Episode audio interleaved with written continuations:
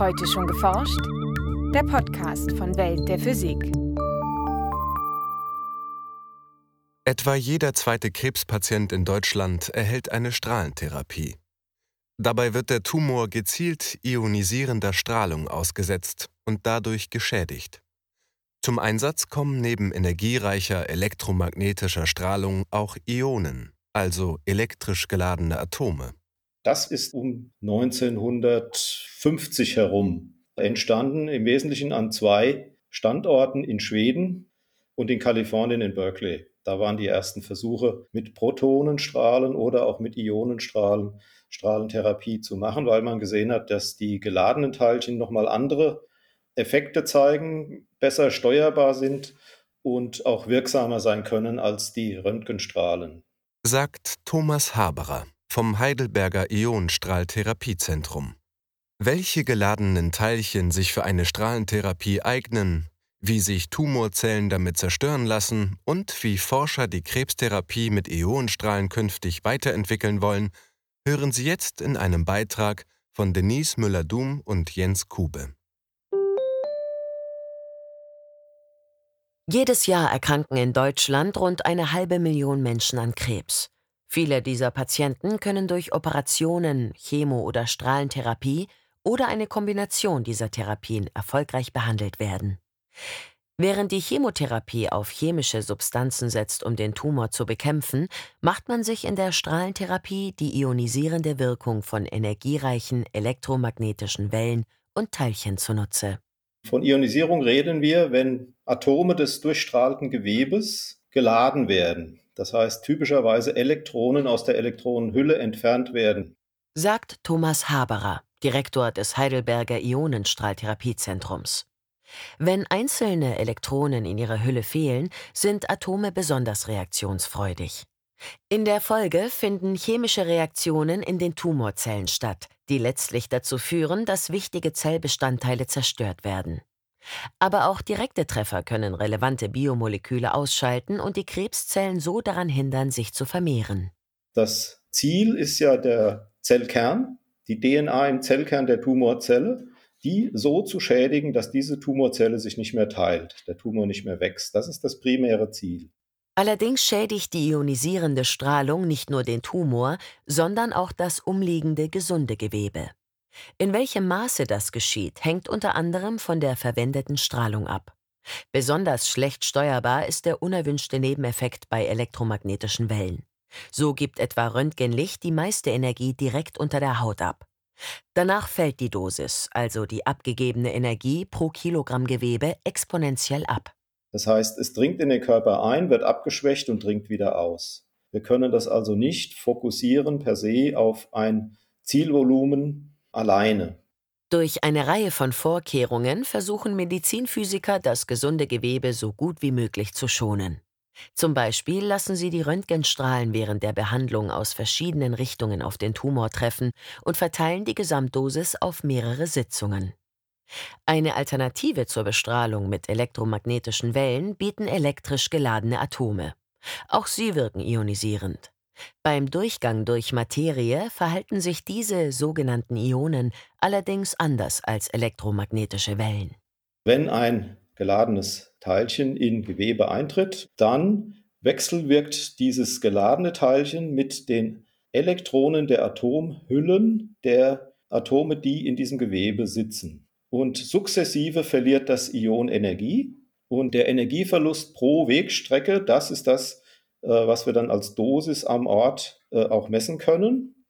Wenn die Ionen so langsam geworden sind, dass sie etwa die Geschwindigkeit der Hüllenelektronen der Gewebeatome haben, dann wird diese Wechselwirkung sehr schnell, sehr groß und die Ionen stoppen. Und weil die so schnell zunimmt, diese Energieabgabe, bildet sich eine Spitze aus, eine Dosisspitze. Und die nennen wir Bragg Peak. Dass die maximale Energieabgabe der Teilchen ins Gewebe genau am Ende ihrer Reichweite liegt, ist ein großer Vorteil der Partikeltherapie. Denn die Eindringtiefe der Ionen lässt sich präzise festlegen, indem man ihre anfängliche Geschwindigkeit genau justiert. So erreicht man, dass die Partikel vor dem Tumor nur wenig Energie abgeben, im Tumor viel und hinter dem Tumor so gut wie keine mehr. Um die gewünschte klinische Wirkung zu erzielen und gleichzeitig das gesunde Gewebe möglichst wenig zu schädigen, wägen Mediziner und Physiker gemeinsam ab, welche Ionen sich am besten eignen. Wie ist das Verhältnis von Schadensdichte im Tumor, wo sie hoch sein soll, zu dem davor liegenden Normalgewebe, das ja geschont werden soll? Der differenzielle Effekt, der wird maximiert. Und da muss man schauen, welches Teilchen ist optimal. Aktuell werden in der Partikeltherapie vor allem Wasserstoffionen, also Protonen und Kohlenstoffionen eingesetzt. Generell gilt, je schwerer die Teilchen, desto stärker die Schäden. Im Tumor, aber auch im gesunden Gewebe. Kinder werden daher vor allem mit den leichten Wasserstoffionen bestrahlt. Auch bei Prostatakrebs oder bestimmten Hirntumoren zeigen Protonen eine ausreichende Wirkung. Aber nicht allen Tumoren ist damit beizukommen. Ein Beispiel ist ein bestimmter Typ von Knochentumor an der Schädelbasis. Die sind sehr strahlenunempfindlich einerseits und andererseits liegen die mitten in sehr kritischen Strukturen wie dem Hirnstamm, dem Sehnerv, der Sehnervkreuzung. Das heißt, hier brauchen wir einerseits eine hohe Dosis mit einem schwereren Ion, um die Schadensdichten in diesen unempfindlichen Zellen zu erzeugen und andererseits einen sehr steilen Abfall der Dosis ins gesunde Gewebe um diese Risikostrukturen zu schonen. Und das könnten wir mit Protonen nicht erreichen. Und das wäre Indikation für Kohlenstoffionen. Die Atomkerne von Kohlenstoff setzen sich aus sechs Protonen und sechs Neutronen zusammen. Die Ionen sind damit rund zwölfmal schwerer als einzelne Protonen bzw. Wasserstoffionen. Damit eine Partikeltherapie ihre bestmögliche Wirkung entfalten kann, wird jeder Patient vor Behandlungsbeginn gründlich untersucht. Mit Hilfe von bildgebenden Verfahren wie etwa der Computer- oder Magnetresonanztomographie machen sich die Mediziner ein genaues Bild vom Tumor und bestimmen durch Laboranalysen die Krebsart. Anhand dieser Daten erstellen sie dann einen individuellen Bestrahlungsplan. Zudem wird für jeden Patienten eine Lagerungshilfe angefertigt, um sicherzustellen, dass er seine Position während der Behandlung nicht verändert. Die Bestrahlung selbst erfolgt schließlich verteilt über mehrere Sitzungen. Die Experten sprechen von Fraktionierung. Man fraktioniert ja die Dosis, weil man davon ausgeht, dass der Tumor die Strahlenschäden nicht gut reparieren kann und die Schäden akkumuliert, während das Normalgewebe, wenn man ihm 24 Stunden Zeit gibt, Schäden repariert. Vor jeder Sitzung fertigen die Mediziner erneut Aufnahmen des Tumors an und prüfen damit, ob er sich auch wirklich in der korrekten Position befindet. Denn nur so lässt sich die im Bestrahlungsplan festgelegte Dosis exakt verabreichen. Und dann applizieren wir die Dosis auf den Patienten aus zwei bis vier Richtungen typischerweise oder auch mit unserer drehbaren Strahlführung der Schwerionengantry in einigen Eintrittswinkeln. Die Gantry, eine mehrere Meter große und tonnenschwere Metallkonstruktion, ermöglicht es, den Teilchenstrahl aus verschiedenen Richtungen auf den Patienten zu lenken. Um die Ionen im Strahl auf die erforderliche Energie zu bringen, braucht es einen Teilchenbeschleuniger. Und auch der ist, je nach Typ, sehr groß. Wir haben einen Synchrotron, also einen ringförmigen Beschleuniger, der den Vorteil hat, dass man die Energie ständig ändern kann und damit die Reichweite des Breckpeaks im Tumor. Da sind die heutigen Synchrotrons für Kohlenstoffionen im Bereich 20 Meter Durchmesser. Bei Protonen gibt es sowohl Synchrotrons, die haben dann Durchmesser im Bereich 6, 8 Meter, aber der häufigere Typ ist das Zyklotron. Ein Zyklotron ist ein weiterer Beschleunigertyp. Die Anlagen sind zwar etwas kleiner, eignen sich aber nicht so gut für die Beschleunigung von Kohlenstoffionen. Deshalb nutzt man für diese schwereren Partikel ein Synchrotron. In beiden Fällen, Synchrotron und Zyklotron, werden die geladenen Teilchen durch elektrische Felder beschleunigt und mit Hilfe von starken Magneten auf einer Kreis- bzw. Spiralbahn gehalten. Sowohl Bau als auch Unterhalt dieser riesigen Infrastruktur machen die Partikeltherapie deutlich teurer als die konventionelle Strahlentherapie. Derzeit ist eine Protonentherapie in Deutschland an fünf Standorten möglich. Die Bestrahlung mit Kohlenstoffionen wird hierzulande dagegen nur an zwei großen Therapiezentren angeboten, in Marburg und in Heidelberg.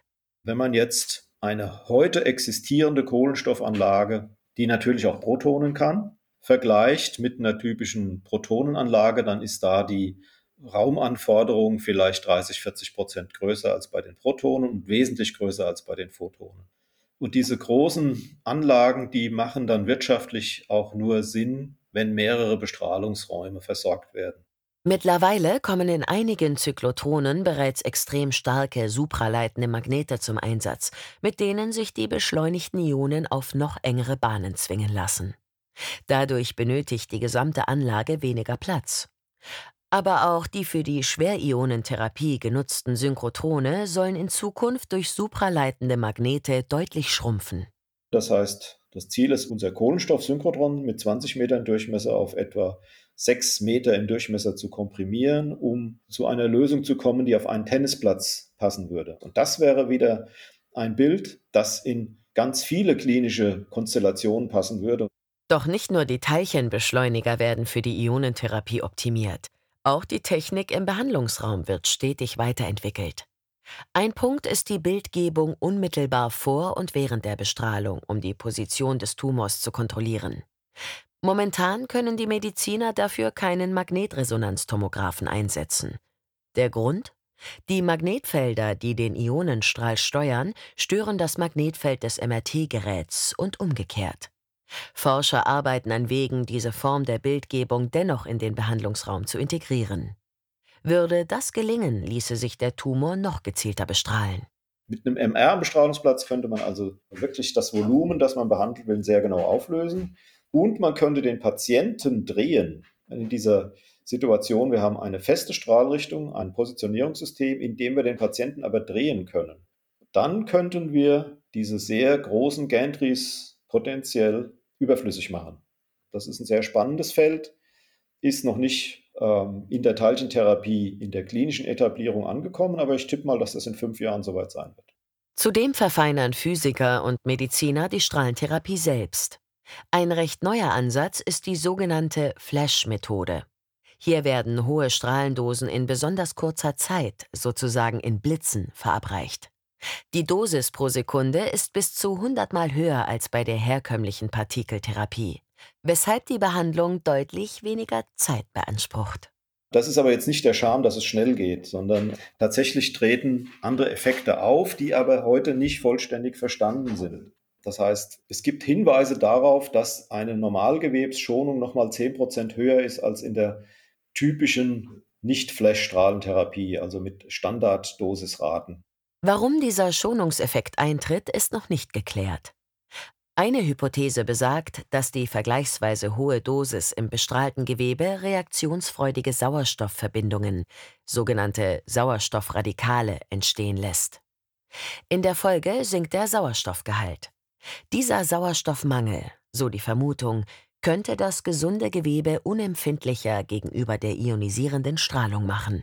Allerdings gibt es widerstreitende Ergebnisse. Das ist ein ganz heißes Forschungsfeld, aber es gibt heute keine klaren Antworten, die darauf hindeuten, dass Flash sich durchsetzen wird. Derzeit erhalten in Deutschland pro Jahr rund 1500 Menschen eine Ionenstrahltherapie. Daten über die langfristigen Effekte der Teilchentherapie liegen inzwischen vor allem bei den Protonen vor.